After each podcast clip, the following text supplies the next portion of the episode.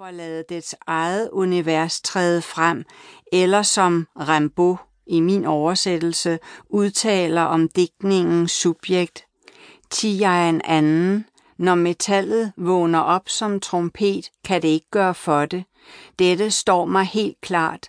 Jeg er til stede ved min tankes blomstring. Jeg ser på den. Jeg lytter til den.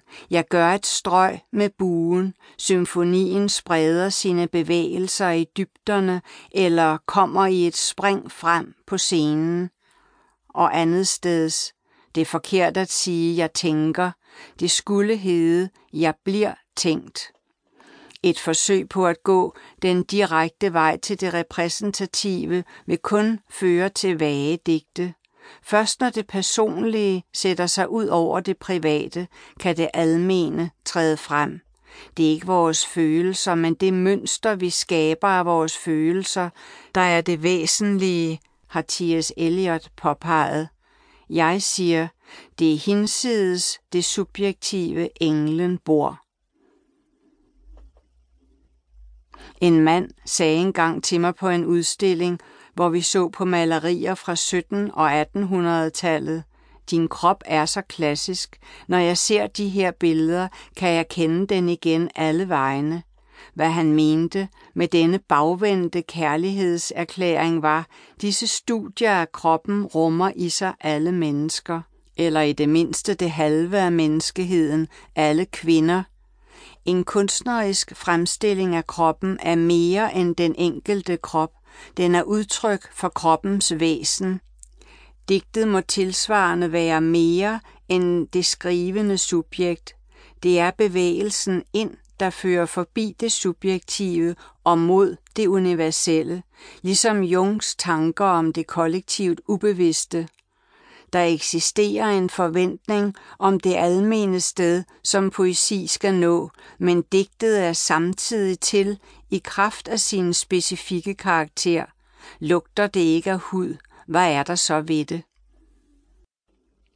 Der kan aldrig blive tale om kunst, medmindre det private stof er bearbejdet, og selv de mørkeste begivenheder eller mest rystende oplevelser transformeret til lys.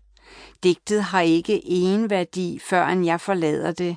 Det skal kunne læses uafhængigt af min individualitet, hvilket betyder, at jeg ikke må være til stede som privatperson. Det partielle må ikke kvæle det universelle. Digtet bliver først virkelig for læseren, når det er muligt for denne at træde i forhold til det. At jeg aldrig må spærre indebærer ikke, at digtet kun er gyldigt, hvis det har bredde, Hellere ramme få dybt end mange overfladisk. Universalitet og bredde er to kvalitativt forskellige kategorier. Inspiration er en invasion af kræfter, der rækker langt ud over, hvad der ellers kendes, både fysisk og psykisk. Jeg har set voldsomme, næsten overmenneskelige energier indfinde sig hos mennesker kort før de døde. Skønt de var syge og afkræftede, blev de pludselig i stand til at udføre uhyre korporlige handlinger, som at flytte ellers urokkelige genstande. På sin vis er inspiration en tilsvarende overvældende kropslig forvandling – den kan også have visse lighedspunkter med den mest ætsende forelskelse, med sorg eller angst, men til forskel herfra kanaliseres energien til noget andet. Om de kræfter, der bryder frem, opstår indefra eller udefra, lader sig ikke bestemme.